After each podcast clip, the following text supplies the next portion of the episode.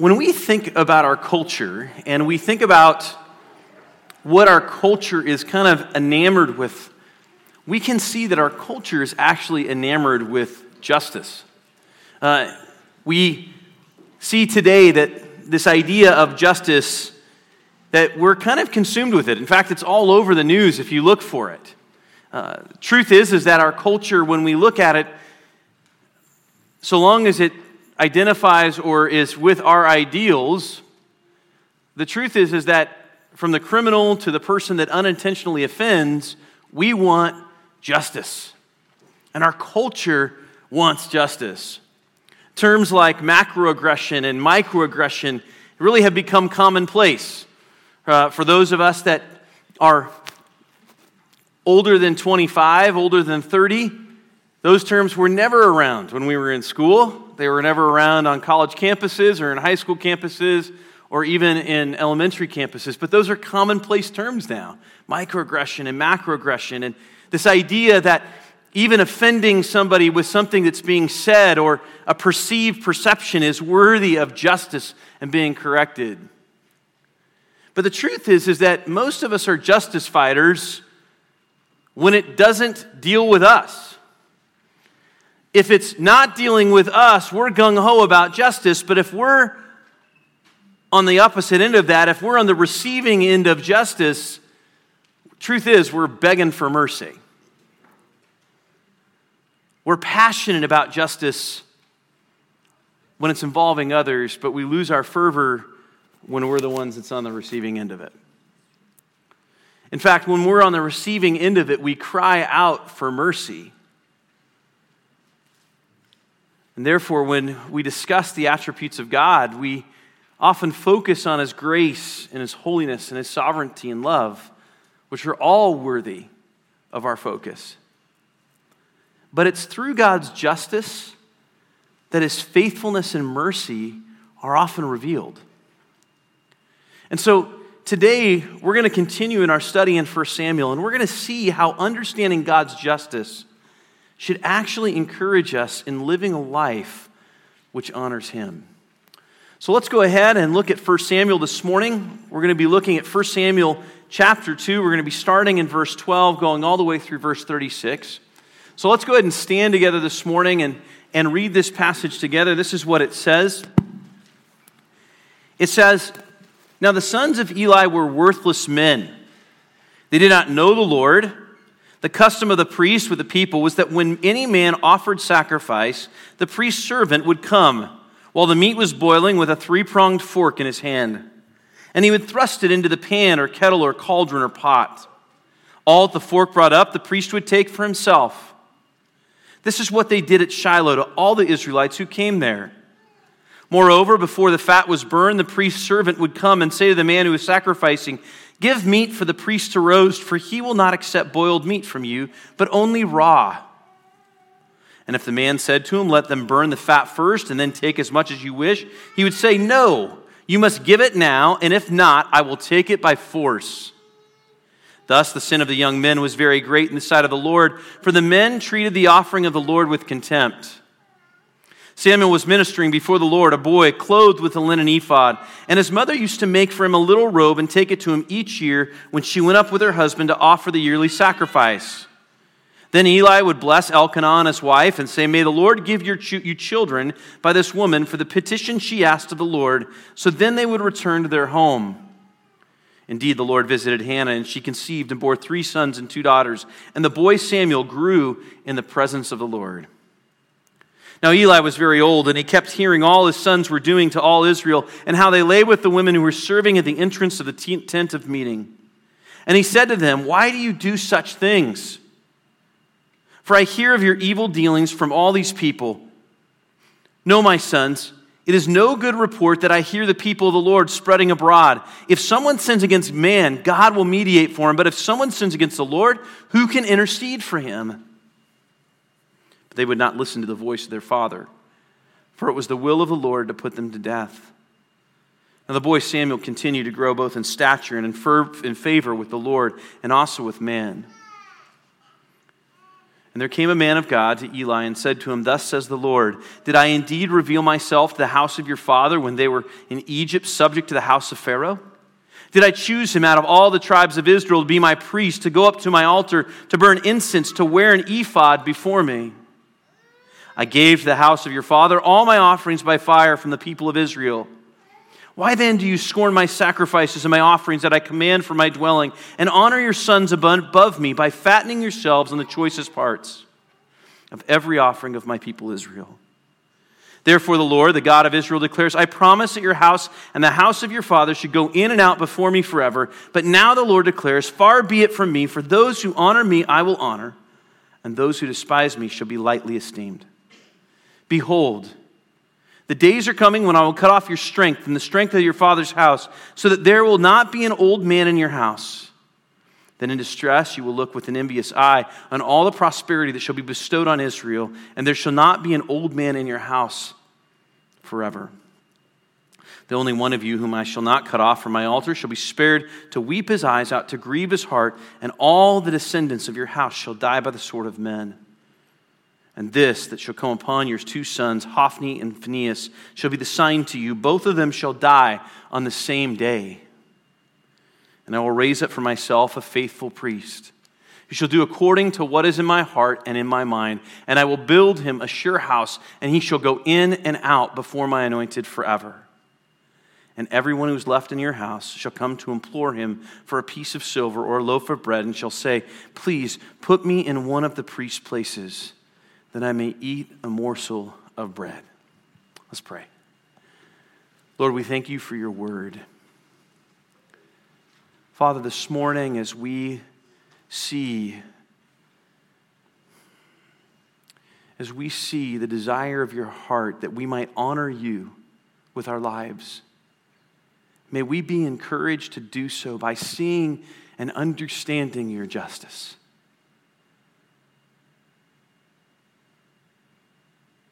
Father, we rejoice that you are a just God. And we rejoice that you are a loving God. And we rejoice that you are a faithful God and a merciful God. God, may we not push aside those parts that we don't like or that we think we don't like. But God, may we rejoice in your justice as well. May we rejoice in the fact that you are a just God. And may we rejoice that it's in your justice that we see the other attributes of who you are coming to light. Father, this morning, stir within our spirits a new passion and a new fire for you. Father, may we be moved by your Spirit in understanding who you really are. And may we honor you, God, with our lives completely and submitted to you. And we ask this in your name. Amen.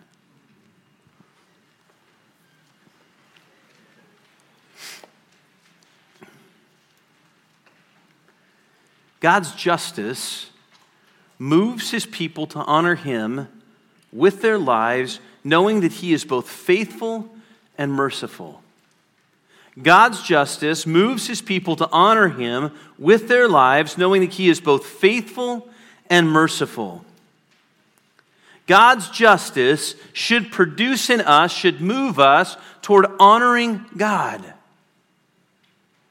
It's one of the downfalls today when we emphasize God's other attributes over his justice. As followers of Christ, who believe that we are forgiven because Jesus Christ died on the cross, bearing the punishment of our sin, and then rising again and overcoming death. As followers of Jesus, we stand no longer eternally condemned because of the work of Christ.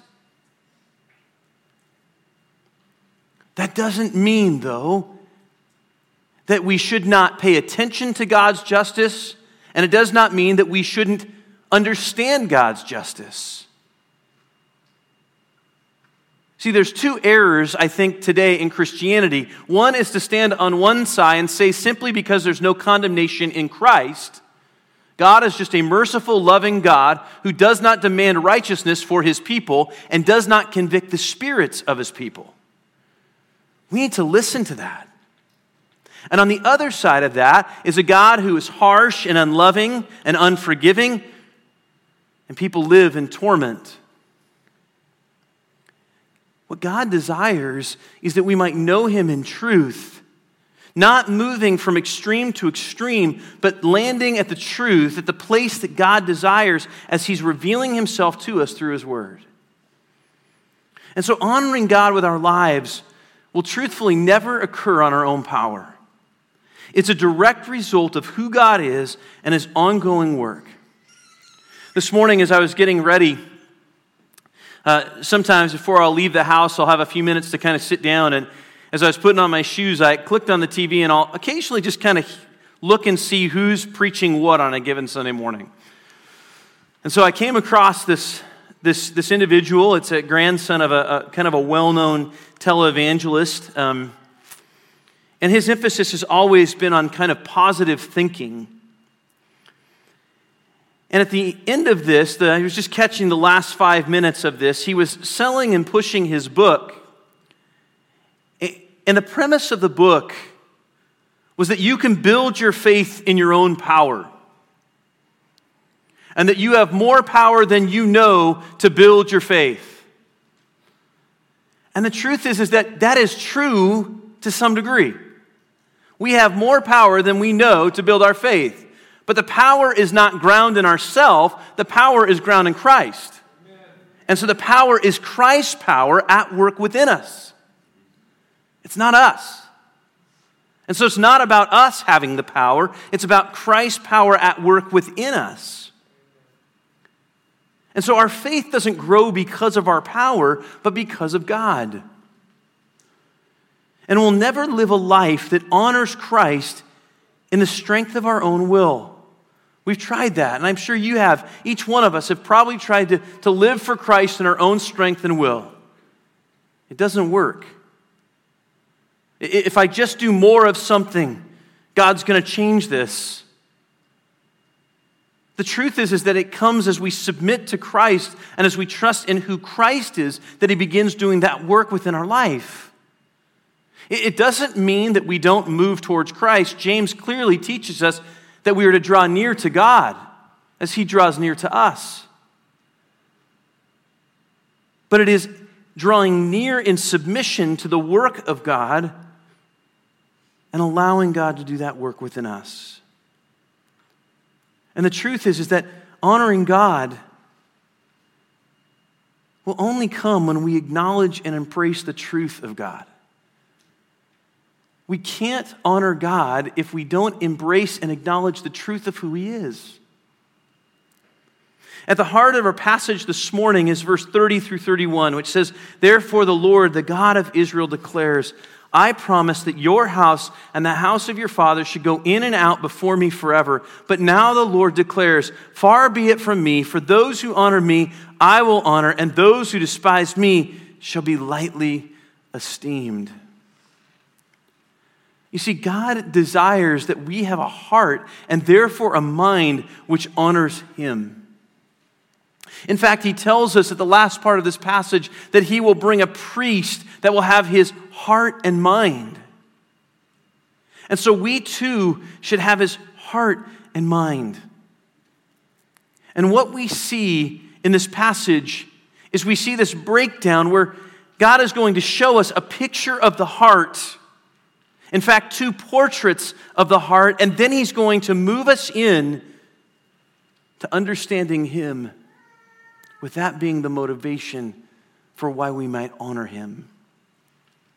And so, the first portrait that we see here is of the rebellious priests. The rebellious priests. This is a rebellious heart that God's showing us. And notice what it looks like. He says, Now the sons of Eli were worthless men. This word worthless actually is used a number of times in the Old Testament, and it is always used in relationship to disobedient people.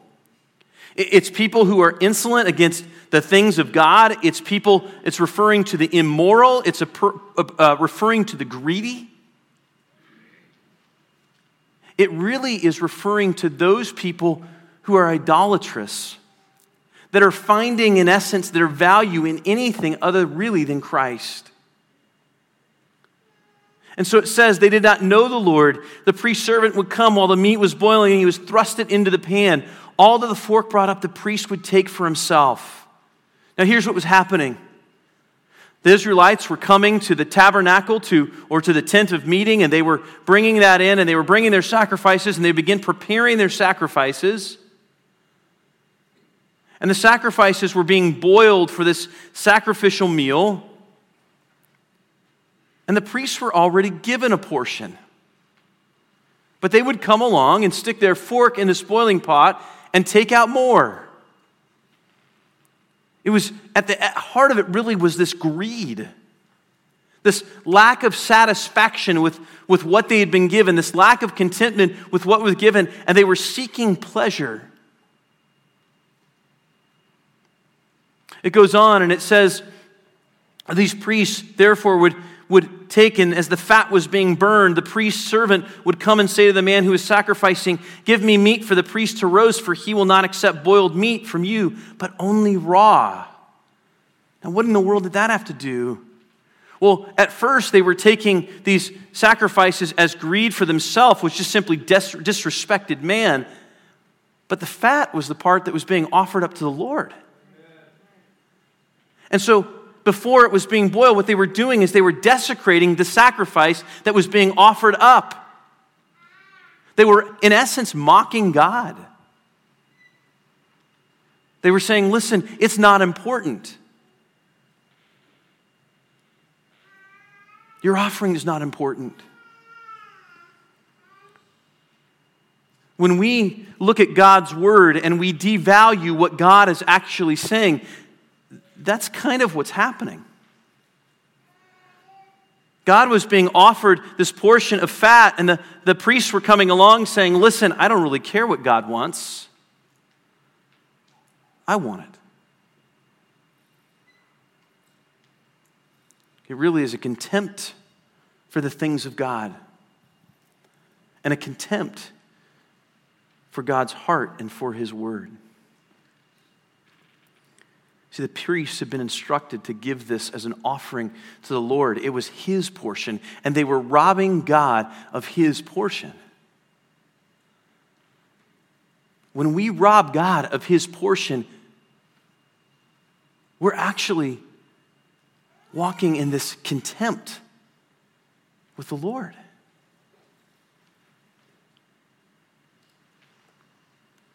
See, Eli's sons were greedy and they showed disdain for the offering of God. But then there was something else that was going on within them.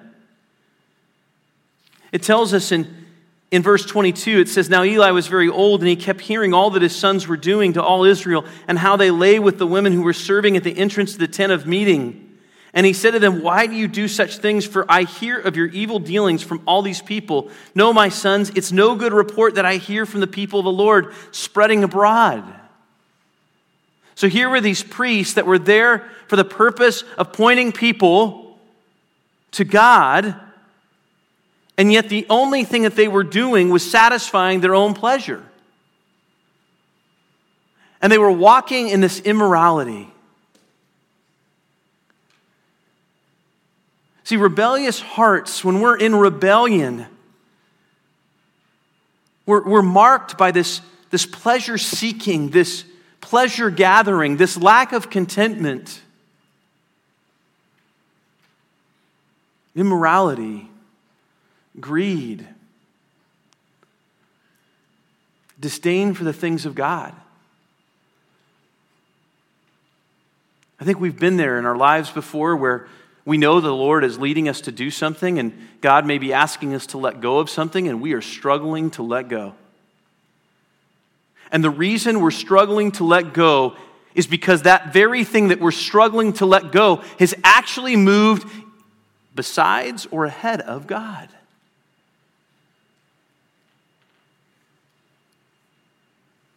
One of the best measures of that idolatry is can I say, Yes, Lord, it's yours when the Lord asks for it, or do I walk in resentment and frustration and anger as a result of it? See, when idols are present in our life and we don't get the idol, it produces things within us. That idol could be a home, it could be approval at work, it could be value from a spouse, it could be money, it could be sex, it could be anything.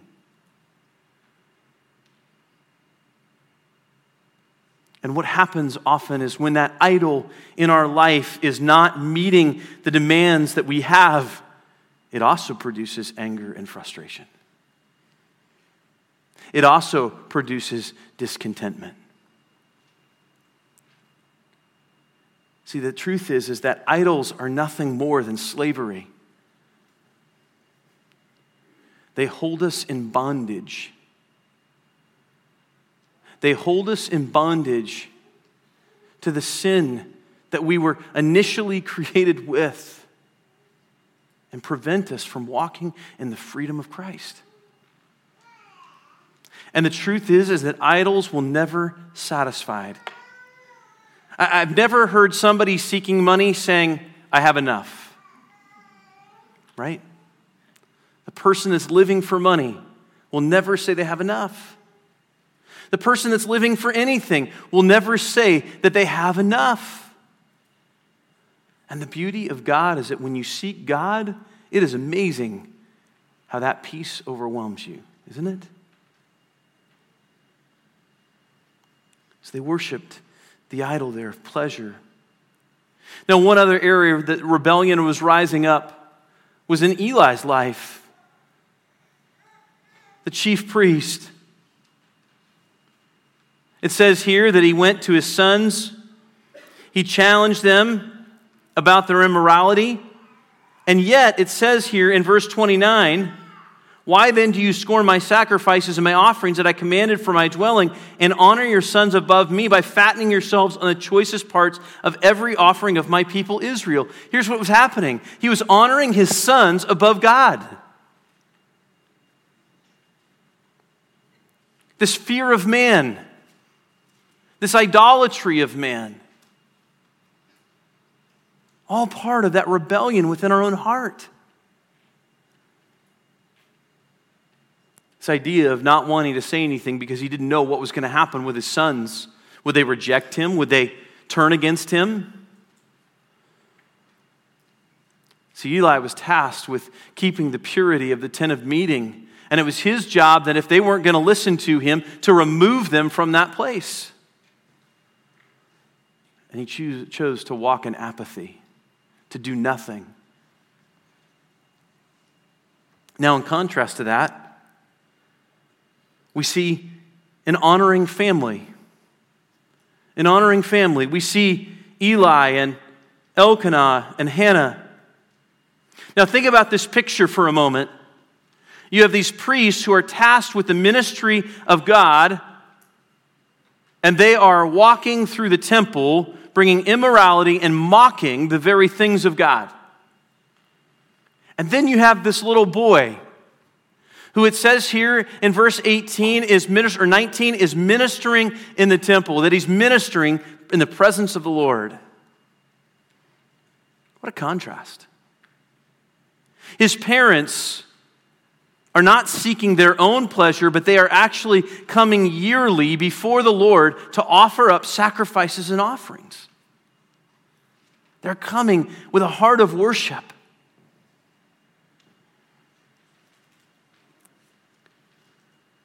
It says here in verse 26 that in contrast to those priests who were moving against the very things of God, and that the offense was now becoming present amongst the people of Israel. It says, in contrast, the boy Samuel continued to grow both in stature and in favor with the Lord and also with man.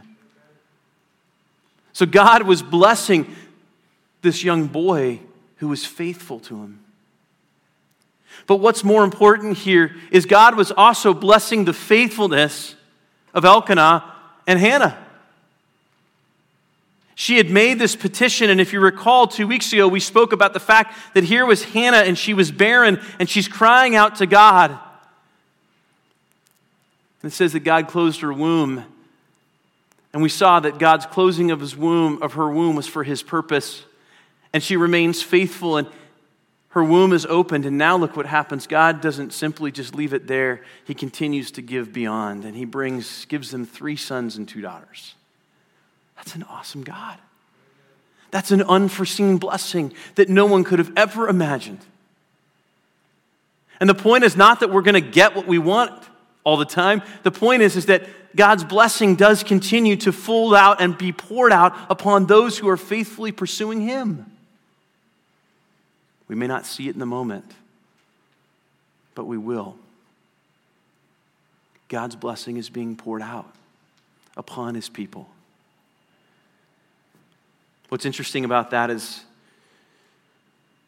Samuel's faith in the Lord, we can see, is tied to his folks' faith in the Lord.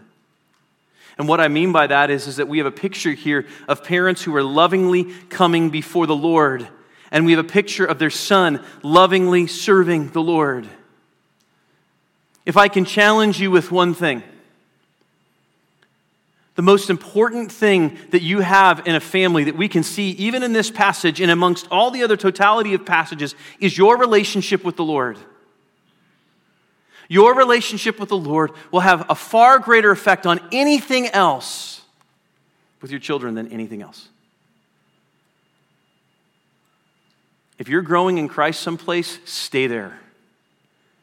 It is amazing, and one of the great deceptions that occurs within the church today and within Christianity today is the fact of children's and youth ministry. And what I mean by that is this When we come to church, all of a sudden we begin to evaluate our children's faith on a week by week basis. Did you get something out of this week? Were you engaged this week? Was it wonderful this week? What did you find? Is it hopeful? Can I share with you? We don't do that in any other context. A child learning math realizes, a parent realizes, it's going to take a year for them to grab that concept. And they're in it every single day. You know what they're going to see every single day? Is your faith. By walking with them every single day, walking with them in Christ. Brian you who used to be a, a part of this church, and he's allowed me to share that example. Brian and his wife were here, and they were attending, a, when it was Foothills, attending Justice Foothills, and they said, We need to go find something else for our kids. Brian and his wife shared it's the most they've ever grown in a ministry. And remember sitting with them and saying, What does God's word actually have to say about that? Who is the influencer in their life? The church is a part of it, but who's the primary influencer? And as we walked through that together,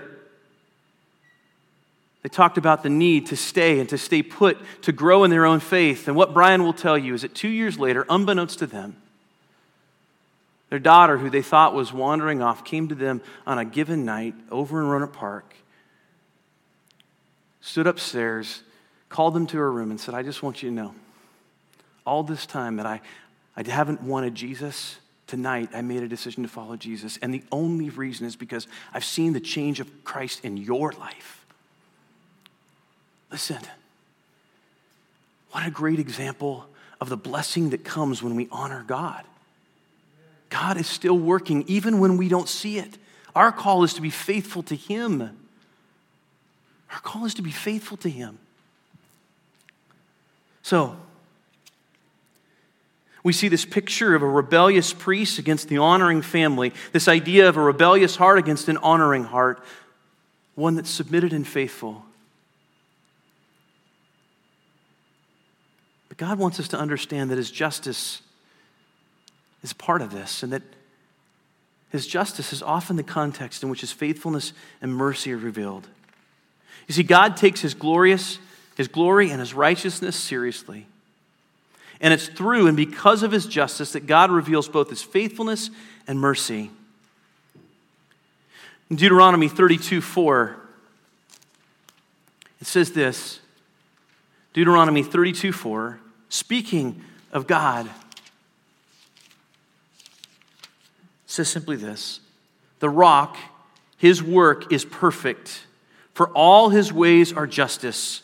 A God of faithfulness and without iniquity, just and upright is he. That is the God that we serve. And so, what we see here is that there are four aspects of God's justice which quicken us or should quicken us to honor Him. Again, serving the Lord has to be motivated by our love for God. We'll never be able to do it in our own power. And so, the first aspect of God's justice, which quickens us to honor Him, is that God has chosen us for His purpose. God has chosen us for His purpose. Look what it says here in verses 27 and 28. It says, And there came a man of God to Eli and said to him, Thus says the Lord, Did I indeed reveal myself to the house of your father when they were in Egypt, subject to the house of Pharaoh? Did I choose him out of all the tribes of Israel to be my priest, to go up to my altar and to burn incense, to wear an ephod before me? The Israelites were stuck in slavery. And God appointed a priest in the land. And God brought them out of that slavery, out of that bondage, and He chose Aaron for that work. In the same way, what He was saying here is, I've chosen you for this. Listen, when we understand God's justice, we understand that we are deserved of nothing apart from Him. We understand that because we are sinners, that the, the consequence of that sin, that wage of that sin is death. But God has chosen us. He has drawn us to Himself. He has revealed Himself to us. And that should cause us to rejoice. Romans 8 28 goes on and it adds this, and some of you are familiar with this verse. But it's a verse that we need to cling to, and this is what it says. It says, And we know that for those who love God, all things work together for good, for those who are called according to his purpose. For those whom he foreknew, he also predestined to be conformed to the image of his Son, in order that he might be the firstborn among many brothers. And those whom he predestined, he also called. And those whom he called, he also justified. And those whom he justified, he also glorified. Romans chapter 9, verse 14 through 18 goes on, it says, What shall we say then? Is there injustice on God's part? By no means. For he says to Moses, I will have mercy on whom I have mercy, and I will have compassion on whom I have compassion. So then it depends not on human will or exertion, but on God who has mercy. When we see God's justice and we see that we know the truth of God, that we have been a part of those who are willing and able to confess, to repent of sin and confess Jesus as Lord, that ought to cause us to rejoice and to serve Him. We were undeserved, and through Christ's work, we were made worthy. The second is that God uses those who honor Him. Wayne Grudem says this So, as we seek to do what is right and what is just, as we seek to bring about what ought to be, we must seek to do that which is in line with God's moral character. For that is the ultimate standard of righteousness. Because God is righteous and just, he must treat people as they deserve. Therefore, he must punish that which is against him, that is sin. However, God is able to forgive people because Christ died to take God's punishments for sin upon himself. The truth is is this. When we choose to honor God with our life, God honors us. God will use those who honor him. What does that mean? It means that children are not the future of the church, they are a part of the church. It means that the elderly are not the pastime of the church, but they are a part of the church. It means that anyone who is faithful, who is honoring God, is able to be used by God and will be used by God. Some of you know Dominican uh, McCormick. And Dominica now is in her early 90s. And she will tell you that her greatest ministry began when she turned 80. She had served the mission field with YWAM for years. And yet, in a specific area of her life, in the area of abortion recovery, God began using her as a mentoring grandmother to women who needed it. To support, to come alongside. God was not done with her. And the honoring of God, that God honored her as she honored him. God will use you if you honor him. It's not something that's a guess, it's not a hopeful work, it is the truth. God's word is saying that if you honor him, he will use you. He will honor you.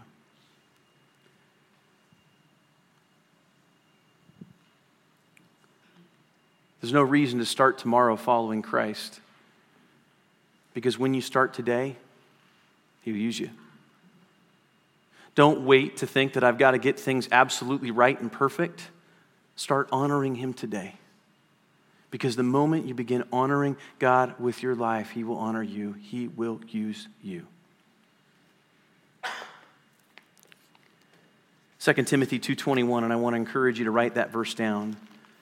2 Timothy 2 verse 21 simply says this.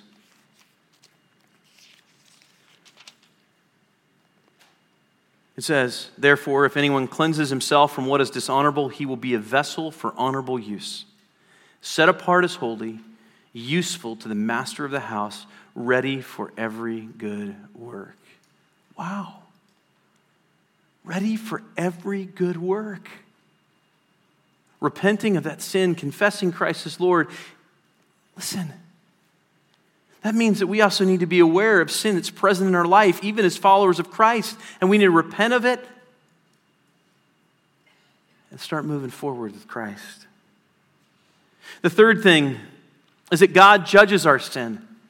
God judges our sin. In verse 31 here, it says this it says, Behold, the days are coming when I will cut off your strength and the strength of your father's house, so that there will not be an old man in your house. Then in distress you will look with envious eye on all the prosperity that shall be bestowed on Israel, and there shall not be an old man in your house forever. He goes down in verse 34 and he says, And this that shall come upon your two sons, Hophni and Phinehas, shall be the sign to you. Both of them shall die on the same day. 1 Peter 4 tells us that judgment starts with the household of God. Part of God's judgment is the cleansing of his house. Because it is his bride, his church, that is to reveal his glory to the nations. It is the bride, his church, that is to reveal the glory to the world. We are to reveal God's glory to the world. Ephesians 3 tells us that the church the followers of Christ are to reveal the very truth of who He is, His majesty, His magnificence, His greatness, and His goodness. John Calvin says this For there's no one so great or mighty that he can avoid the misery that will rise up against him when he resists and strives against God.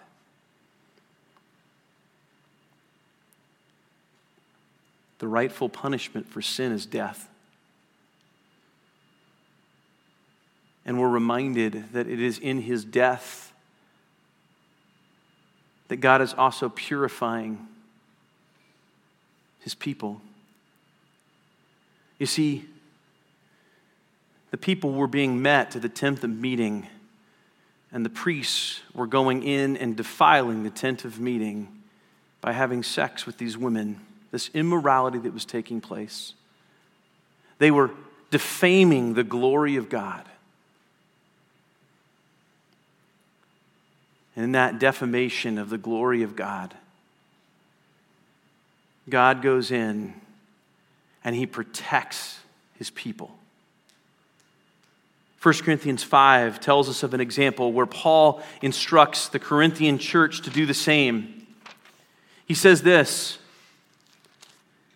He says in verse 11, But now I'm writing you to not associate with anyone who bears the name of brother if he's guilty of sexual immorality or greed, or is an idolater, reviler, drunkard, or swindler, not even to eat with such a one. For what have I to do with judging outsiders? It's, is it not those inside the church whom you are to judge? God judges those outside. Purge the evil person from among you. Here's what he's saying. If somebody's in unrepentant sin, just as these priests were in unrepentant sin, they rejected the correction of their father.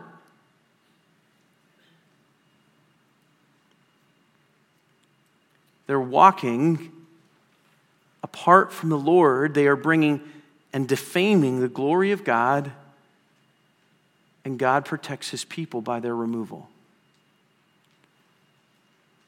See, his mercy is actually seen in his judgment. His judgment upon the priests is actually a demonstration of his mercy and faithfulness towards the people of Israel.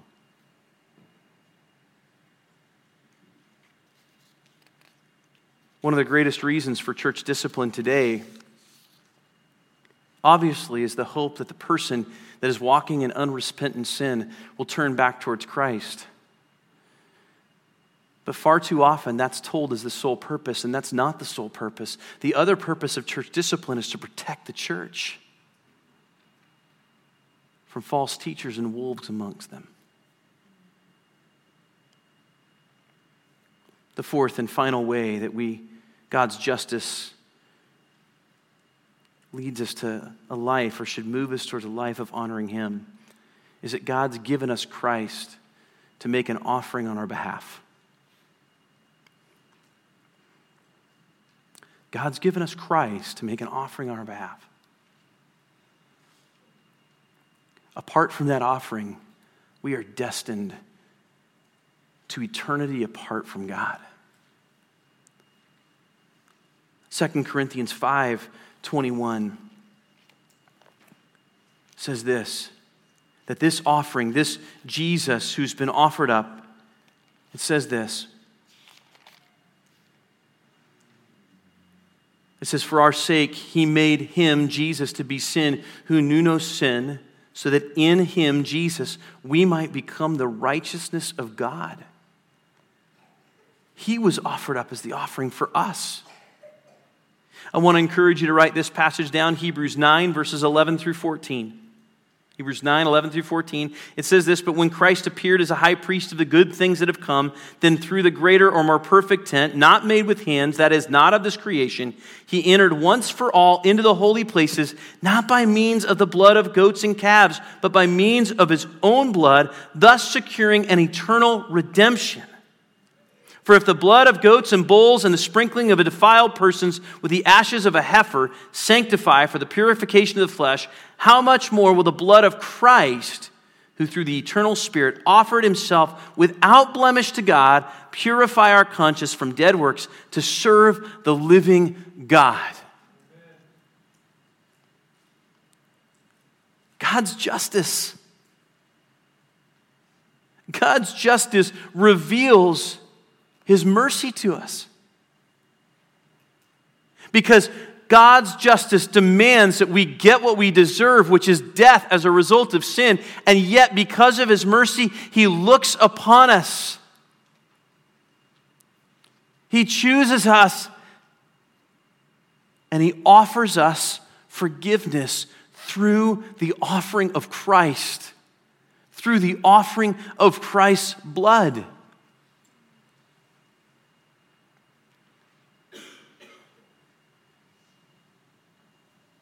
See, our response to that work is a response of gratitude. It should move us directly towards Him with a life that honors Him. Tim Keller says this. He says, The universal religion of humankind is we develop a good record and give it to God, and then He owes us. The gospel, though, is God develops a good record and gives it to us then we owe him. In short, to say a good person, not just Christians, can find God is to say good works are enough to find God, and they're not. Jesus has been given to us as the offering. This morning, may we no longer look on God's justice from a distance and say, Gosh, I want to avoid it. But may we look at God's justice and embrace it, knowing that in His justice we experience His mercy and His faithfulness. Amen? Amen. Let's pray. Father, we come before you this morning and we ask that this morning that you would continue to reveal the power of your mercy and faithfulness as demonstrated through your justice. Father, may we no longer look at your justice as just this, this pouring out of wrath upon mankind, but God, may we see your justice as the place where you demonstrate your mercy and you demonstrate your loving faithfulness to your people. Father, thank you for revealing your truth. And God, may we live lives that honor you. And may we be moved to live lives that honor you as we see who you really are a just God. And we ask this in your name. Amen.